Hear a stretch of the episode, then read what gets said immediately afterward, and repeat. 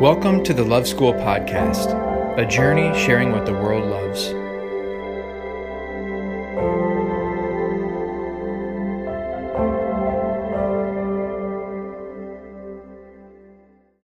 So, as you've probably figured out by now, I love coffee, I love coffee shops, and I frequent them quite often.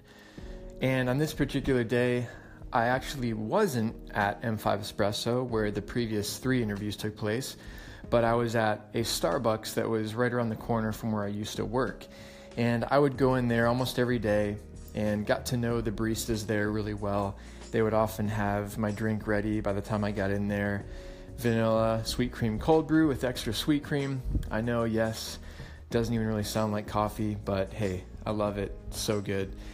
And on this particular day, I saw this guy standing behind the counter who actually I later found out was the, I believe, the store manager named Jacob.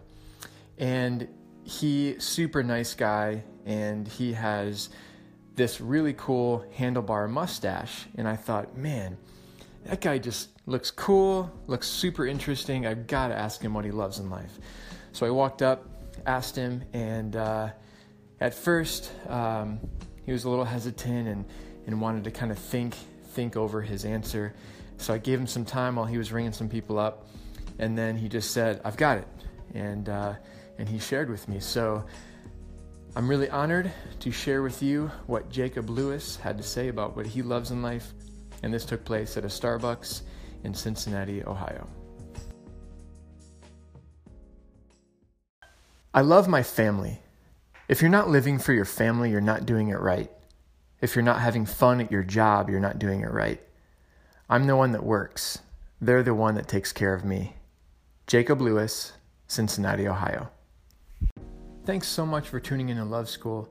This journey couldn't happen without you and everyone else sharing their stories. So if you'd like to share what you love in life, I would be honored to feature you. Just go ahead and shoot me a message here on Anchor or DM me on Instagram at We Are Love School and I would greatly appreciate it. Thanks so much for tuning in, and check back tomorrow for another story of what someone loves.